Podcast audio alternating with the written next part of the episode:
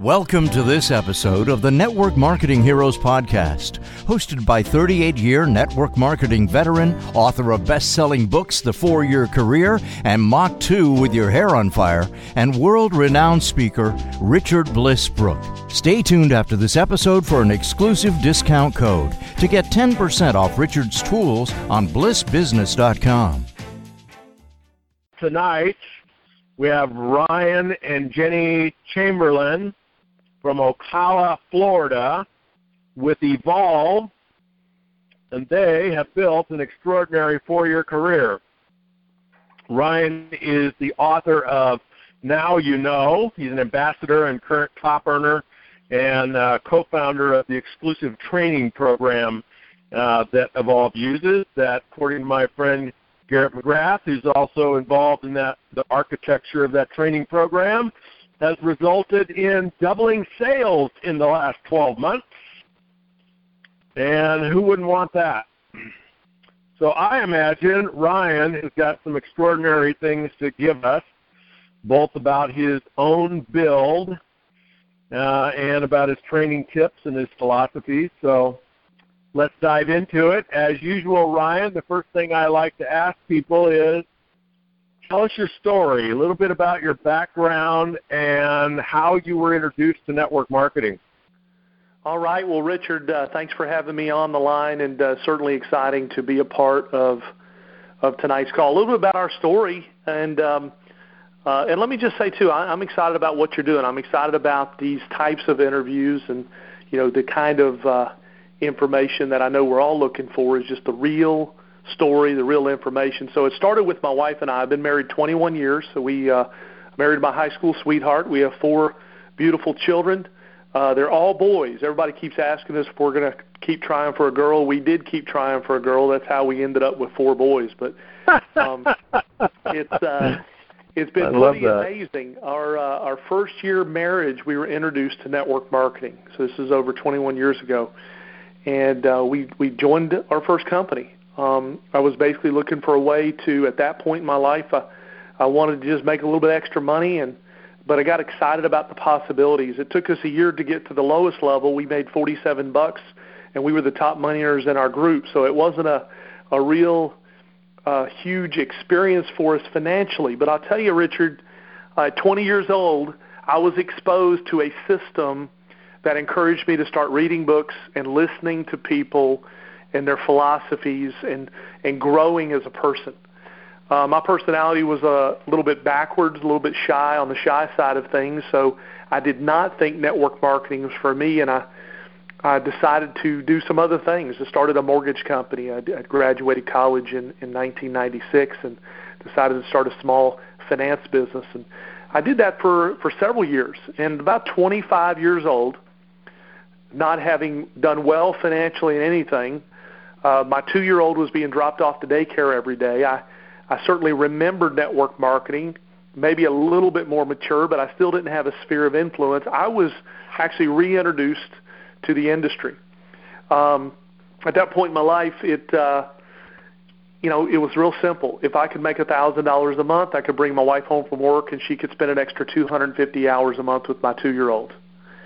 I don't know that I saw much beyond that but that's what I saw. And uh, luckily, fortunately, I had some mentoring into my life at that point, and I started following and thinking more in terms of systematic approaches and and doing basically what I was told, but then doing it in a way that that I was understanding what I was doing so that I could replicate and teach that. And uh, Jenny and I began to experience some income that quickly brought her home while I was built it part time, didn't go full time, but began to communicate with people and, and started to experience some success. And within a year, it not only had replaced her income, it had replaced my my uh, income as well. And uh, we made we set a goal: the first hundred thousand dollars that we were going to make in network marketing, that we would use it to pay back all the money we had borrowed to to family members uh, in the previous few years just trying to get our conventional business going. And we basically became, by most standards, debt free, other than I think our house at that time. Um, and because our expenses were so low, um, we continued down network marketing path until it did turn into a six-figure income, then a multiple six-figure income. Then it, uh, after having earned um, crossed that seven-figure path while we were still in our 20s, we have spent the last I don't know 15 years or so now helping people learn and overcome some of the things that we learned during that several year period. And of course, the last 15 years of of working with teams and holding teams together and growing an organization built on a set of principles. That's really, in, in a nutshell. Now, the last thing I'll tell you about my story is uh, somewhere around the age of 28, people started asking me to share what we were doing. Um, that opened up more doors. Whenever you have some success, people want to hear about it. So it opened up more doors for us to start share and speak and teach. And we found a passion in teaching and um, kind of uh, was asked to head up the the training division of of the company that we were with, and that turned into a 10 year exciting path of growing, learning, and achieving. I have to tell you, at that age and, and, and where we're at today, the, the fortunate part was I got to spend a lot of time with the top thinkers in the industry and found out that, you know what, everything that we do in this industry at a, at a high level can be learned. If it can be learned, that means we can learn it. That means you can learn it. The listeners today can learn it. That revelation to me, as simple as it sounds, makes us one of those couples that actually believes that anyone can do this. We don't believe everyone will do it, but we believe everyone can do it. Because we believe everyone can do it, it's a worthwhile passion of ours to help people do it that choose to do it. And uh, Richard, I could keep going on and on, but that, that's in a nutshell the last four and a half years. We did make one shift in the last 17 years, um, and for just p- personal reasons, and we're a part of uh, a great success that, that we're having right now. But it's basically following the principles that we've learned and spent time developing, working over the last 17, 18, up to 20 years now in the industry. So back to you, Richard. All right. Well, if I could. Uh read between the lines there, it sounds like when you were in your early 20s, you got introduced to Amway. Well, Is that a good guess? you you are very intuitive. How, how did you guess? well, just the way you described the things they introduced you to, and um, not surprising that that was that that you earned forty nine dollars there because that's that's a tough deal. Um, but then you had a um, was it a 17 year run with another company? It was actually a 12 year 12 year run. Yep. Okay, so let me back uh, back up. Yep, 12. So, um, if you're willing to share who that company is, I'm interested um, because it might help me pull some good stuff out of you. And if you don't want to share it, that's fine too. But what I'm really interested in is the guy who or gal who introduced you to Amway I want to know who they were relative to you, not their name necessarily, but how did you know them or how did you meet them? And what did they say to you that had you pay attention to see some possibility? And then you said you got reintroduced to network marketing, and that sounds like the company you had the 12 year run with. I'm interested who introduced you to that company and how did you know them and what did they say to you that piqued your interest to look again? Yeah, great questions. Uh, by the way, first question um, Team National was the company. I'm very proud of that experience. Uh, the Team National, that, yeah, yeah. Yep, the founder of that company passed away. We were on the board of the company, and and it was time for us to move in a different direction. With nothing from a negative experience standpoint, it was just there was just a unique time and a unique uh, situation there. And the gentleman that I'd worked side by side with was no longer there. So we we really wrote the book in 2010. Now you know with the idea that that career, our networking career, we were still earning a large amount of income from that source. That we were going to continue I mean, people get into networking for residual income. We were going to enjoy that, and I was going to begin coaching and teaching um, many organizations, which we've had the fortunate opportunity to do so. That's when I actually came across where we're at today. So that's a little bit of. I don't want anyone worried about how that story was or wasn't. Um, so that's that's what happened. Um, awesome. Now let's go back to the Amway uh, yeah. situation. I was working as a collector. I was 20 years old, collecting, calling, making eight dollars an hour, working for a company called Mercury Finance, calling people that were behind on their bills. That was my job at 20 years old. And I was at lunch one day with a gentleman that was probably 15 years older than me, 35, and he uh, we're riding around, and he's in a much nicer vehicle. He owned a, a company, and and we're just talking. I knew he was successful at what he did in his conventional business. And just in passing conversation, he said to me, "Yeah, you know, I I, I made a six-figure income this year in my conventional business, but what I'm really excited about."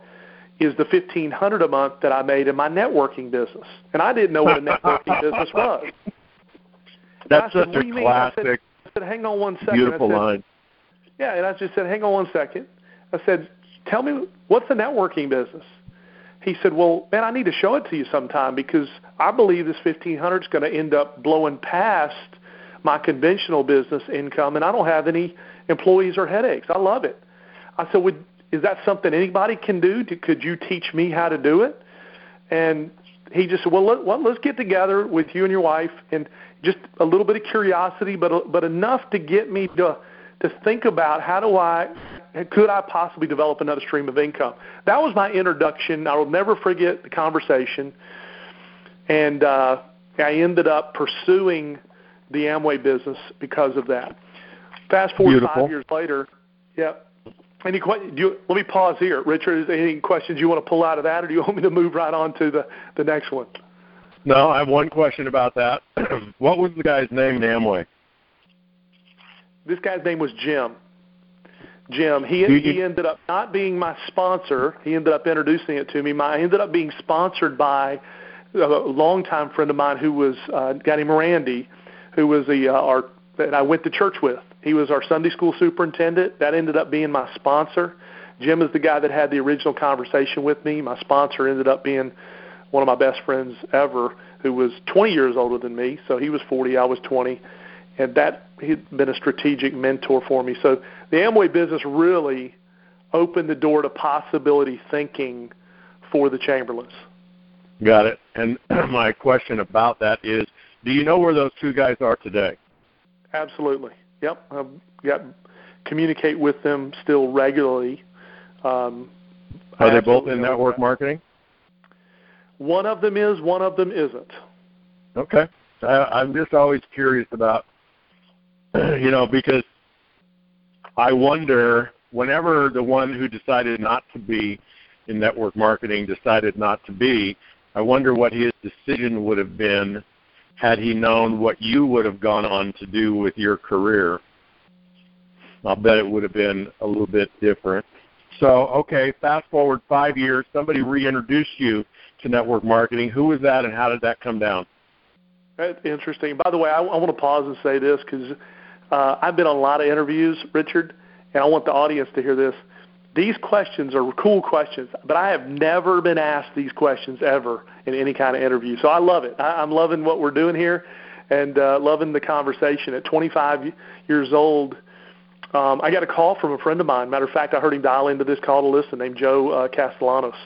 Uh, Joe and Maria were friends of ours. I was in the mortgage business with them, and he called and um, you know he knew it. He knew I'd, I'd had a networking in my blood at one point. He he had been in the Amway business as well, but he left a voicemail with some information for me to listen to a conference call, which I didn't listen to. I actually just called him back and said, "Hey, you listen. I don't know what I'm if I'm interested in doing anything, but I I'm interested in sitting down with you. So if you're willing to drive up here to talk to me about it, I'll see it." So it wasn't I wasn't excited to actually look at it at 25 because I just was still cocky enough to think that I knew it all.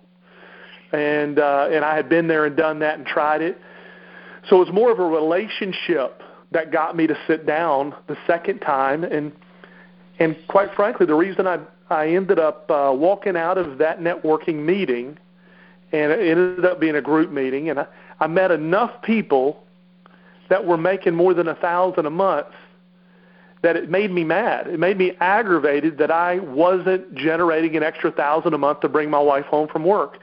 And that was kind of the as interesting. Uh, this probably the the most interesting way I could describe the feeling at that point. It was a feeling of frustration in myself, and that I was absolutely not a part of the right kind of financial vehicle. If I'd been out of high school for seven years, and I I couldn't have developed an extra thousand dollars a month. So networking began to click for me in my mind as a legitimate pursuit, where it might not have been a legitimate pursuit because I was trying to figure out myself at 20 and who I was.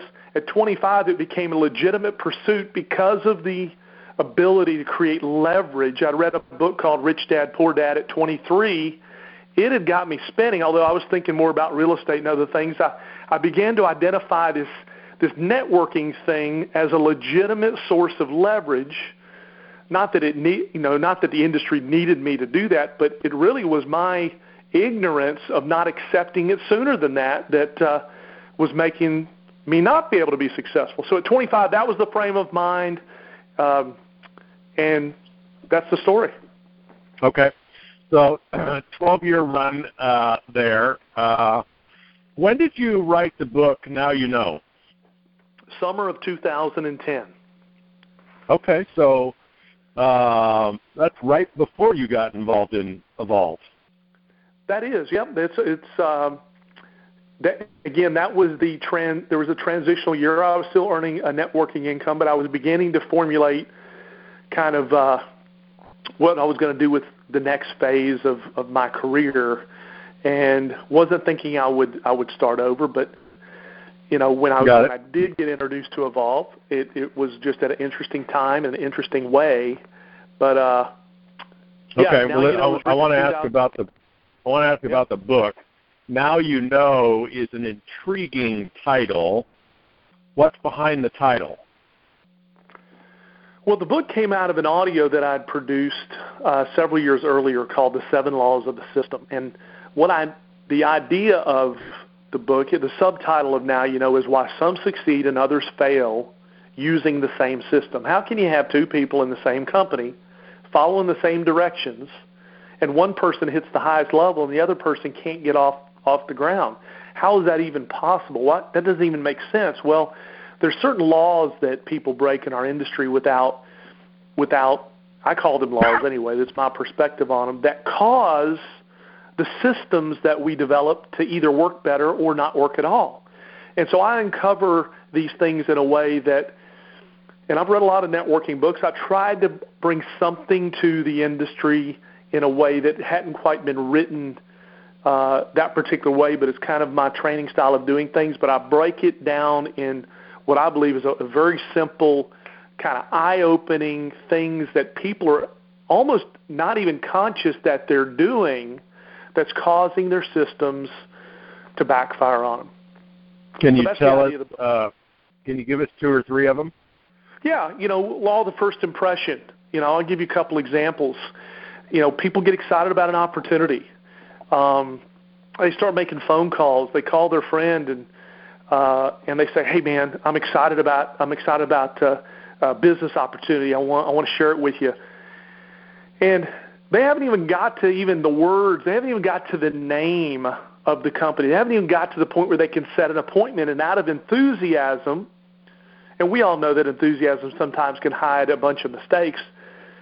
But hey, I just got involved. They, they've broken some laws. They've they've accidentally, by saying to your prospect, have just got involved in, in a new business opportunity. They've created a subconscious rejection before they even get started. And so that's a, it's all about there's nothing you can say in the first 15 or 30 seconds to get people to join your company, but there's plenty of things you can say in the first 15 to 30 seconds to get them to never join. You know, got involved means if I was calling you Richard and said, "Hey, I just got involved in something," it means I'm a, I'm about to try to get you involved in something. So you start rejecting what I'm going to say without even understanding why you're rejecting it. That's just, you asked me for one or two examples. That's one of them. Business opportunity. Hey, if you've been approached by 17 business opportunities in the last three years, if you popped on your Facebook account and every other post is somebody pitching you on a business opportunity, You don't feel good when somebody uses those words with you improperly. Yet brand new people don't even they're just taught, hey, let's go contact, let's follow the system, but they're not really paying attention to how they're setting up the system that's being taught to them. So that would be law number one, first impression. I take the readers through a number of things, not just the two I mentioned tonight, but there's a number of ways. That particular law says people do business with people they know, like, and trust. If you begin to, the selling process before people trust you, it's probably going to backfire on you. In a lot of cases, some of the most talkative, outgoing people in the world have trouble in network marketing because they begin to sell too quickly. If they could, now they would be awesome if they can ever tame some of that, but we've all seen people that just talk people in and talk people out in the same 10 minutes. And so the first impression is a big one. Um, you know, I'll give you the last chapter, seven, the law of urgency. You know, there's a there's this urgency factor. You know, there is a big difference between talking to one, making a list of ten people, and showing one per month for ten months, the same ten people. There is a difference between showing one per month and one per day. The same ten people, same ten presentations, but compressing activity into a shorter period of time causes a chain reaction of things, and I, and I may not be saying anything new to anybody that's listening tonight, but when we're talking about your system, there's really, it, remember, your systems are designed by people that have built this business urgently or built your business urgently. Your, the systems you're talking about are designed by people that have had success through mentoring of years, or, or maybe they had some natural personal. De- you know, I had to develop a lot of this stuff. So different personalities develop different things. So when these systems are developed, they're developed from a frame of mind that they worked for this particular group of people that had the skill set, and they will work for you. But you have to sure you're not breaking laws that cause these simple things not to work correctly. That's the nature of the book, Richard. Back to you. So people probably want to know now where do they get this book? Well, they can go to Amazon and go there and give Amazon half the money. That would be great. I don't particularly enjoy that, but Amazon seems to sell more.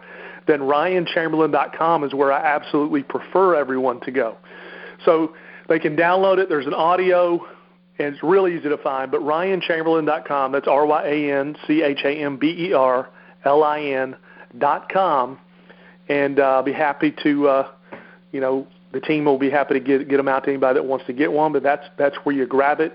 Uh, if you like to read it on your tablet, you can get it through iTunes and Kindle and all that stuff. So uh, just type now you know book or RyanChamberlin.com. Go there and you'll see it there. Awesome. All right, so tell us about your uh, build and evolve. You've been building for four and a half years, applying these principles, and you got 12 years worth of extraordinary experience behind your belt. So you got 12 years uh, at Team National. Then you got the seven laws that kind of came out of that whole experience. You got the book. And then you find Garrett and company and whoever you found at Evolve, and you apply all of this in your build at Evolve.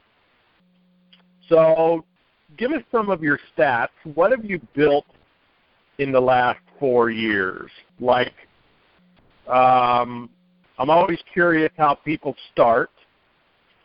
So, do you remember? Um, I think my staff asked you this. How many people you personally sponsored in the first 90 days? Yeah, I do. Um, here at Evolve, when I when I pulled the trigger, and it took me took me several months to decide to start over. And of course, when I did that, here's what I, I learned: a couple of things. Number one, you know, because I had a list of people. You know, at 12 years, you, you develop a list of people, and and of course, I was not interested in in tearing apart or doing anything uh, with with the previous teams that had been built. But but there were some definitely great people on the list. But just because someone's built or done this before doesn't mean they'll do it again. So True. I want to I want to say that rule because uh, a lot of people don't think don't think about it. I mean it takes work to build a network marketing business. And if you're going to build an organic business, which is all that I've, you know, at 25 years old, I, I, mean, I certainly didn't know anything, didn't know there was anything other than organic because I didn't have anybody on my list. I built, built my teams basically with people that I met along the way. Well, fast forward 12 years plus later, now I've got a list. I'm, I'm a 37, basically 36, 37 year old man at that point, four and a half years ago, with a list of people and some credibility. But here's what I found: I had to go back to work. Yeah. Yes, initially I had a hot market. I could I brought in 20 people the first month and probably about 40, 35 to 40 total in the first three months. Of, I'm just doing this off memory now. And I think that that would have taken me a year or two to do that uh, 12 years earlier. So, but it took it took work. That it, it almost isn't fair to say that I did that in three months because the it's relationships. Many of you on the line have relationships that you've been building for five and ten years. So if they decide to get in business with you today, did it take you one week or did it take you five years? Because I don't know that you'd have got them in this week if you wouldn't have had a five-year relationship with them. So we're all really in that boat if we're a person of character, we're building relationships. But to answer your question, um, about 40 to 50 people, really, might have been closer to 30 the first 90 days, 40 to 40 to 50 the first year, and then the next three years, uh, it's been somewhere around between 10 and 20 personals per year. You know, approaching what my original goal was. I, I wanted to sponsor, you know, 100 people into the program, and and build as big of. If we're gonna play, if we're gonna play, let's play to win. Let's play big. Let's let's have fun. But it's hard. It, it's depending on the goals you have. Depends on obviously the recruiting that you want to do. Right. So what I have here is in the last four and a half years, at least when you filled this out, you'd personally enrolled 95 people.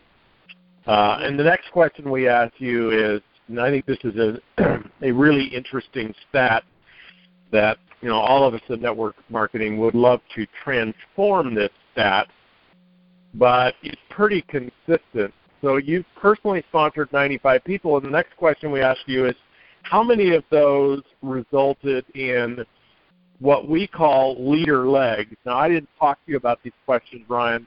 You just answered them on email, so we might flesh out a different answer here. And I don't, I forget what kind of comp plan you have at Evolve, but maybe you have a binary, maybe not. Um, so, but you have, according to the email response, you have three leadership legs out of those 95 people. And so the ratio and the stat that I want people to sort of visualize and think about is, you know, whatever compensation plan you have, what you want to think about is how many leaders do I need to personally sponsor or leadership legs do I need to have? They don't necessarily need to be personally sponsored uh, to max out the compensation plan. So some plans are two, some plans are three, some plans are four, some plans are five, some plans are seven. And so, you know, one of the things that we want to understand about network marketing is this is a business. If you're going to reach for the stars, if you're going to build a four year career, if you're going to build a residual income of a few thousand dollars a month or more, that's going to depend a great deal on how many people you get like you. I don't mean like you, Ryan, but like you, anybody out there looking to build an empire in network marketing. It's going to depend on how many people you get in your organization that also want to build an empire and follow the seven laws and actually build one. So your ratio, and I'm going to give you an opportunity to correct it here if it needs correcting, is one out of 30. So for every 30 people you sponsored, you ended up with one that not only said they wanted to build an empire, but are doing it. Yeah. Well, let me jump in. Let me jump in on this. Yeah. And there, there's some there's some dialogue here that we can have because, you know, here's here's what I want the listeners to to understand about this you know, I consider three lines that I have as what I would consider leadership lines. You know, three leadership lines in most comp plans. You're going to make some serious money if you really have leadership lines, and and and as they keep growing, they're going to keep growing. That doesn't mean I don't have other lines that that have business in them or are growing, but see over time, your definition of a leader, your your standards are higher. You know, so my current definition of a leader today is different than it was 15 and 20 years ago. So when I say leader line, I'm I'm I'm looking for the the best of the best, the highest. It doesn't mean that I personally brought them in, but within that, you know, depth of driving and, and finding and working and, and the hundreds or whatever meetings that go into it, you end up having organizations develop within three different entities. I I did some numbers the other day, Richard. It's interesting that I'm we're talking about this. And again, almost every question you've asked, I've never been asked ever on a conference call. So I'm kind of uh, interested in seeing how this information uh, is received. But out of the 95 people that show up in my back office that I personally enrolled, 28 of them have sponsored two or more people. That's a great um, ratio. 28 of them have sponsored two or more, which means 67 of them haven't done anything, or whatever that number, whatever the difference would be. Yeah, I think 67. And so or 63 or whatever that math is. And but 28 did do something. Um, now, 20 or 18 of those didn't do much beyond that. So they made they made a little bit of money and then they paused, they stopped, they're not here anymore. I've probably got 15 to 20 lines of business right now that produce some kind of volume, anywhere from a few hundred a month to a few thousand a month or more. And and potential in in about 15 uh, you know maybe when I, when there's an event going on approximately 10 lines of business that that started with someone that I personally enrolled may show up if if it's well promoted. But really only 3 of them are what I would consider leadership level. Now here's one of the things that that I believe in. I believe in there's a couple reasons why you sponsor more people Number one, you could go out and sponsor three people tomorrow and have three lines that you can work in. But you really don't have a much much of a choice on who you're going to work with. If you need three lines and you only sponsor three people, you really don't have any choice with who you get to work with. And if those three aren't of a high caliber, then your organization will only grow so far. So one reason why everyone should continue sponsoring, in my opinion, is every time you sponsor, number one, you're getting better, you're more credible, you're bringing on higher quality people, but you're giving yourself a different choice of who you uh, you're giving you're getting to pick from a bigger pool as to what your definition of the best people you can work with. The less you sponsor, the less choices you have. The last thing I want to say, and I kick it back to you. The other reason we sponsor is this: when you're in building mode, when you're going after a goal, here's what you have to remember. People do what they see, not what they hear. So as a leader, it's one thing to teach people what they need to do. It's another thing to allow them to see you doing it. I think that's an age-old statement. I, I did not invent that concept. But I'm telling you, it absolutely changes the dynamics when when you go out and sponsor 30 or 40 people and then that group gets to watch you sponsor another group yeah you end up with with more people believing that they want to be a part of something where the leaders are actually doing what they're teaching. And there's a dynamic there that I think attaches itself to top money earners throughout the industry. So uh, Richard that's some of my perspective on it. Yeah. Well we could spend hours talking about you know, how do you inspire people to actually go to work? And I, I know what you know, and Garrett, Garrett and Sylvia know, and and I know is telling people to go build a business doesn't work. The only thing that works is build a business in front of them and and invite them to join you. And you know, sometimes you have to take even the people that you know they have they think they have such great intentions because you know they talk a good game. They're going to do this they want to do this. As soon as they learn how to do this they're going to you know do this and this and this. And and they're really good at sucking amateur leaders into the conversation, and the amateur leader can look up months, even years later, and go, wait a minute. I spent the last year getting ready to build with all of these people, and we never built. And so what we learn as seasoned leaders is as hard as it is, because we want it for everybody and we know everyone can do it, as hard as it is, we actually have to put our time and attention on those people that are walking the talk, that are actually doing it. And if nobody's doing it, then even though we may have 20 or 30 people on our team, but if none of them are recruiting, the only thing to do is for us to go recruit somebody who will. And sometimes that'll put them in action, and sometimes it won't, but it's the only way you're going to build a group. so I want to tell people what your business has resulted in in the last four years. Like if you if you think about, ladies and gentlemen, the four-year career, 416, 64, 256, 1,024, then it jumps to over 4,000 people.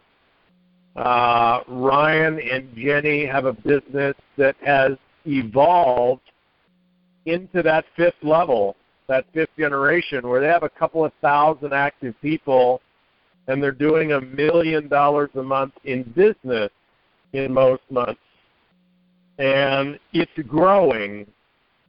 So they have definitely nailed the four year career and they've demonstrated that, you know what, if they can do it, you can do it too. Uh, probably a lot of you want to get your hands on his book. I want to read his book. I'll bet it's really, really great stuff. Couple more questions, Ryan. Mm-hmm. What is uh, I'm gonna like put you on the spot a little bit here. I'm gonna make the the question a little tougher to answer. In the last four and a half years, what's the biggest mistake you made? And I realize you probably haven't made a lot in the last four and a half years. What's the biggest mistake you made? And not necessarily that cost you money. It might have cost you money. It might have cost you sales growth, momentum. It might also have cost you credibility, integrity, your health, relationships, What's the biggest mistake you've made? You either made it repetitively or you made it one time. Well, that's a that's an interesting question. Um, he, you know, now we're talking life questions here. One one of the biggest assumptions that I think was a mistake for Ryan was I did I assumed that that I would actually be able to capitalize off of my previous 12 year career differently than the way that it actually did turn out. What I found out was what I stated earlier. Just because some people did it before doesn't mean they'll do it again. That there is no quick road. I mean, that, although I can tell you right now, we did uh, hit. We're at an income level today that took us twice as long to get there before, in in a shorter period of time here, in a much shorter period of time here today. But but that's only because we were more strategic and we we we did the amount of presentations in a more compressed period of time. So me me coming into a new venture with a having to get myself really rehumbled and you know reset in my mind to me that that cost me uh in energy and frustration and just a uh I don't know, perhaps I think it was necessary, but almost it, it feels now like I could have avoided that, that some of that learning curve. And and I and I you never hit I never uh, hit rock bottom from a standpoint financially or anything like that, but emotionally, there was uh, you know lots of hope put into people uh, that ended up not performing. And so I had to shake all that off. Had I shook it off from day one, I think I could have done a better job even launching my business here at Evolv Health. Uh, the other thing is, the, uh, another mistake I'll give you, I'll give you two for the price of one here, was I'd written books, I'd, come up with systems, I had developed things through the years. And so for me to automatically assume that just because that, you know, I understood the game, that I could immediately get a new team up and running to understand that caused me not to actually uh, think through the basics of the basics. Ladies and gentlemen, this business is built on the basics. I mean, it's built on the things that that we hear, and I'm gonna say there's a lot of companies out there that teach great principles, and people just we overlook the basics. So to me, it was it was resetting. It was it was men- mentally um, deciding that okay, it's time to, time to go back uh, and go to work, and, and that's really as, as raw of an answer as I know how to give you uh, tonight. I mean, we could I could probably think of a few more, but those two come to my mind immediately when you said that. I think what you're uh, describing, Ryan, is the absolute terror that any of us seasoned networkers would feel uh, with the idea, not beyond the idea, the the actual circumstance of starting over and building from scratch. There's there's something to be said for I mean, people on this call that might be listening to this might say, "Well, boy, you know, Ryan and Richard and you know other seasoned people on this call have such a great advantage, you know, if they were to ever you know start a business because they know so much." And yet, we also have a a huge disadvantage, and that is we don't have the benefit of raw enthusiasm. We actually know too much, and uh, you know, maybe a little too professional and too much knowledge and too high of expectations that, you know, are out of our control in terms of, you know, we can be polished, we can have written books, we can know exactly what to say to people, and that still doesn't magically have people go to work and build. And it is a great gift for all of you that are new the raw enthusiasm that you have for starting out. This is the first time you've done it. the expectations that you have, the reckless abandon that you have, those gifts are equally, if not more valuable than um, being seasoned and experienced. I would not want to start over no matter how much I know. So I have great admiration, Ryan, to anybody that has uh, gone out there like you have and Garrett has, and and start from scratch all over again. It's a terrifying and yet an honorable, and if you think about it from a long range standpoint, it's fabulous path you've chosen. What's the smartest thing that you've done in the last four and a half years? and surprise us? I'm going to tell you a couple of.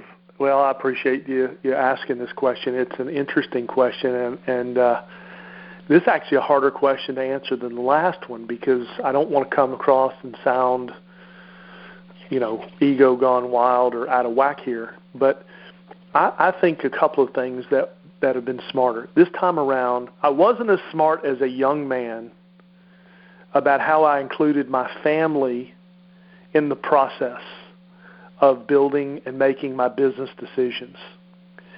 I decided I was going to handle myself differently. And speaking to what you said earlier, uh, part of me, uh, yeah, starting over is not, you know, the idea of going from company to company to company to company is a joke. I mean, that's just ridiculous. Uh, but sometimes people do make shifts, and, and, and there's things that I've learned to accept that, that, that if it's done under the right principles, it, it's needed. And then, to your point, it starting over is not not always a, a great venture, but it was a great challenge. It was a challenge for me to wake up one day and say, you know what, I'm going to go do what I wrote in my own book and see what happens. and that's what we did. I, I believe I, I lived the principles. You know, uh, went back and, and decided to do what I what I was fresh in my when I wrote the pages of that book is when it was clear to me what to do. And sometimes we get unclear when we get in the middle of dealing with people and all the stuff we deal with. I just had to bring myself back. One of the smartest things I did was bring myself back to say, you know what? I'm gonna follow my own rules. And but then the prior to that, the big one for me has been the the uh, family partnership that I've you know I've always had a tight family. We've traveled the world together, but there's been a different process here in the last four and a half years, and it it's meant a lot to me, um, and it continues to mean a lot to me, and it, it weighs on me. It, uh, I this you know we can get so crazy focused on making the most amount of money that we we can literally uh, lose track of a lot of things. And so, uh, lastly, I'll say this: getting to the point where um, where you have ultra. One of the smartest things I've done is get extremely clear about the path that I'm going to project to my organization about what I what I buy into, what I believe in, what I promote, getting ultra clear about the system, getting ultra clear about uh, the purpose, getting ultra clear about specific. Here's how we're going to communicate the message. You know that is the. I'm not going to say I, I made a lot of money not being crazy clear about all that stuff in the past, but getting getting extremely clear almost creates a vacuum that ultimately turns into a momentum if if you're if you're doing the right things. And so surrounding yourself with great people uh, that support that. They're not just yes people. They're actually people that help you come up with the best ideas. All that's part of the process. So, Richard, hope that gave you some answers to that question. Uh, back to you, buddy. Yeah, that's beautiful stuff. Um, so tell us about network marketing. Like, where do you see this profession going in the future? And what do you think some of the most important things we all need to be doing to be part of that future and protect that future? And just what I want you to do, Ryan, is just maybe just focus on talking to there's one person out there, there's just one leader and they're perhaps feeling a little lost and disoriented and wondering, you know, can I really make it in this? And how can I create an organization that's honorable and is fun to be a part of and has minimal amount of politics? And how can I be confident that my company and this business model are going to stick with me and so if you were speaking to one person who had those doubts about themselves and about the business model, what would you say to them? A great question. Uh, what I would say is, you know, if someone's having doubts, uh, and, and let me just say it this way: someone's not going to perform at their potential in any environment that's out of line with their belief system. Sometimes people there are there are certain uh, cultures that are created within organizations. I think where we're going in the industry is our society is getting wiser about some things, are getting not so wise about other things. Okay, but one of the things that they're able, the in, they're instinctively getting wiser about is what what is a legitimate company that that's that is operating off of purpose and what's one that's just operating off of hype. You know, you can be an exciting company and not operate on hype. You can be a company that under promises and over delivers, which is what I believe we're we're a part of. With with that's a that's a root of the culture that you want to create. It's what one of the important lessons that one of my my mentors uh, has really instilled in me over the last 15 years. And so under promise over deliver deliver there's so many different things out there. My guess is many of you on this call could probably have success in a lot of in, in not just there's not just one company that you could have success with. It, it's probably not the company it's probably the the culture that you need to be more worried about. And of course if you're in a company with the right culture that's the right fit for you and just because you haven't had success in that company doesn't mean it isn't the right fit you know jim rohn says don't wish things were easier wish we were better maybe it is time to uh, to lock arms with somebody in your upline and actually have an evaluation period with them. But what I would say is get get it to where you know in your heart this is something you're a part of that you're proud of.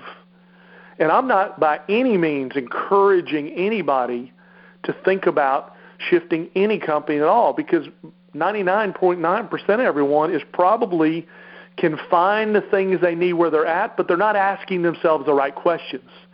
They're they're they're uh, therefore their belief is, system is not connecting with the, their culture the way that it needs to to uh, connect, so that they can transfer belief into the people that they're sharing their opportunity with. So as a new person, that's what we mean when we say belief. That when we talk about belief, we're talking about it, you know, being something that that you can you believe so much that you transfer, not that you just believe certain lines that you heard that you're repeating.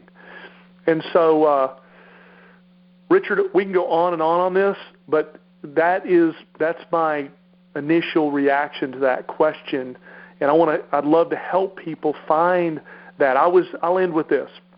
I was with some. I was at an event the other night, and this this lady uh, seemed like a sharp lady was at the event, and we're we're talking at the end of the event, and she uh, she's known about the industry for a while, made a little bit of money in the past, but she said to me, Ryan, I like what I see. I, I just don't know that I want to do this. I just don't know that I'm interested in this.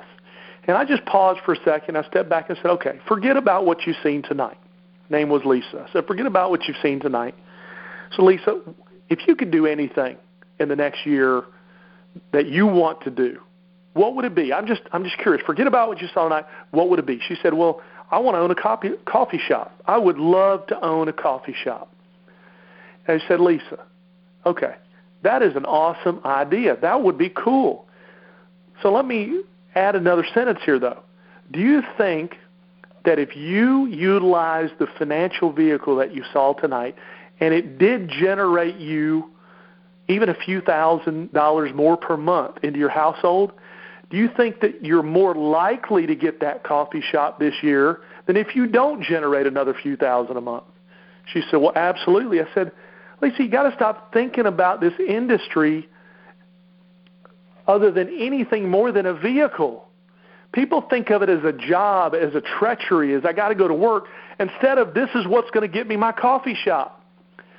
And if I'm speaking to a new person getting you know, if you're out just chasing the pin and chasing this or chasing that, and there's not a clear heart connection as to why it's all taking place and why you're going to do this stuff, uh, it's not going to make sense to you. You're going to you're going to get frustrated every month. You're going to have to go to a big event, and then you'll be excited for a week, and then you'll come home and pause for three weeks, and then you go to another event, you get excited for a week, then you pause for three weeks. It's because there's no heart connection. And so, Richard, that's my comments to the new people tonight, uh, or the ones that are just evaluating whether or not this is for real. It is for real. This does work. It is built on a certain set of principles that have to work if you do the right thing. So, back to you, buddy. Yeah, well, that's awesome. That's a great way to uh, to wrap this up. And you're so right, Ryan. Uh, I mean, just imagine what people could do. People, you know, they they look at the hype oftentimes in our companies and in our uh, promotions about you know making ten or twenty or thirty thousand dollars a month. But imagine what people could do if they made a couple of thousand dollars a month for the next twenty years. I mean, if you made a couple of thousand dollars for the next twenty years and you just invested that money in real estate or you know a safe strategy in the stock market, you'd end up a multimillionaire just from the two thousand dollars a month, and then you could live for the rest of your life on that. or you could get that coffee shop, or you could bring your wife home or your husband home, or you could send your kids to college.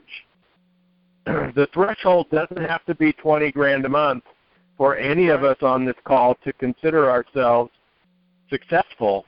A thousand dollars a month is mega successful. Two grand a month is mega successful. And Richard, so, you, you asked you. me you asked me where I thought the industry was going, and I, I, I didn't quite finish that thought, and it's tagging into what you're saying. I believe we're entering into a I don't know a new generation of networking, where not only is it we've known those of us that are in this environment, we know we're in a bubble. Not everybody out there view you know there's mixed feelings about our industry, but I believe we're ushering we're ushering into a respected gener people are going to begin to respect what this industry does because of what you just said. Because here's the reality. Generating a few thousand a month in a passive way and you do the right things with that few thousand a month will speed up anybody's retirement plan by 20 years. How yep. could that not be respected? Yeah. That's an opportunity for sure. So uh, we got about three minutes to wrap this call up, Ryan. And uh, as is tradition, at least for the last four or five hero calls, I'm going to put you on the spot by letting again by having you ask me a question. Well, that and you oh, don't wow. get you don't get to you don't get to think about what it is. Ah, interesting stuff. So, hey, Richard. Okay, I, I'm just I, I don't even know what the question is. I'm getting ready to ask. I'm thinking of it really fast here while you got me on the spot. But uh, Richard, what what was the what was the uh, the first major lesson that you learned in your networking career because you got you were you were a person that started the industry from day one. You had a day one. You you had a, a year where there wasn't a lot of you were learning the, the ropes. So what was the what was the one moment, one thing that you think about that was a shift that you point back and say that caused the biggest shift in my network marketing career, helped me shift my thinking the right way, or there was a certain activity, or was a certain something that I adopted that helped shift my career into a whole different dimension. What's the one thing that you think about, Richard, in your life that happened to you? My mentor died. Hmm. He just upped and died at the age of 40 he turned around um, waiting on some rocks in Maui, turned around and waved to his wife, who was sitting on the beach, and a little rogue wave came by, knocked him off his feet, hit his head on the rock, and killed him at the age of 40. Mm. And up to that point, Ryan, my story about me being successful in network marketing sounded something like this Kurt Robb knows how to make me successful. He knows all of the principles of success. He is massively successful himself. And as long as I hang around him and listen to him, as long as I listen to his tapes, as long as I go to his meetings and sit in the front row and nod my head, as long as I take notes, as long as I go home from the meeting and say, "Oh, that was wonderful," you know, I'm going to do that. The story I had is as long as Kurt was present to feed me, to motivate me, to train me, that someday I would be successful. And what was missing in that story was I wasn't doing what he was teaching me to do.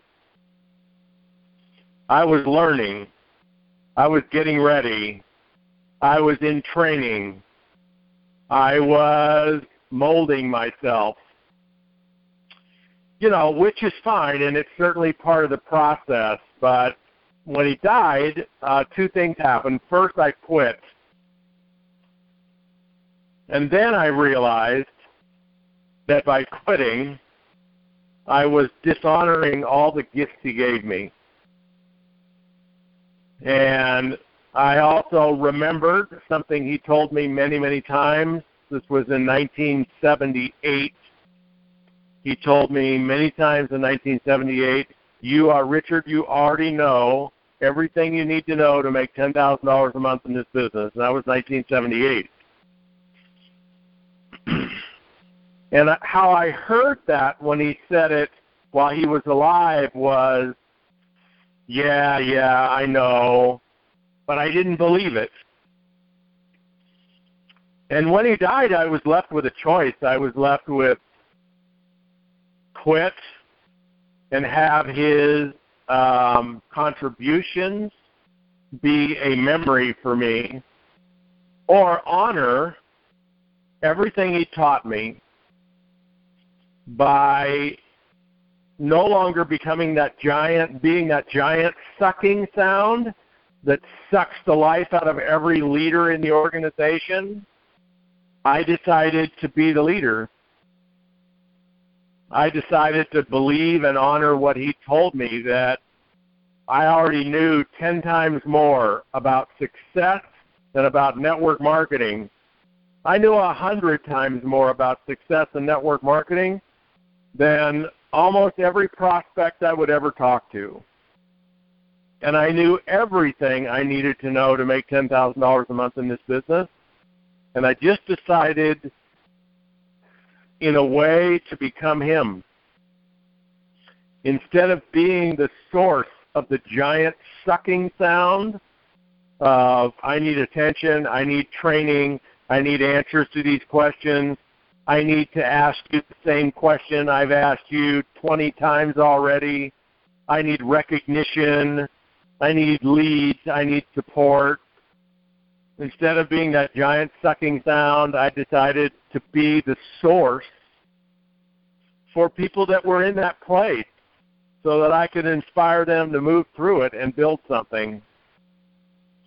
That I've had many defining moments in my career, but that was the first and the most profound.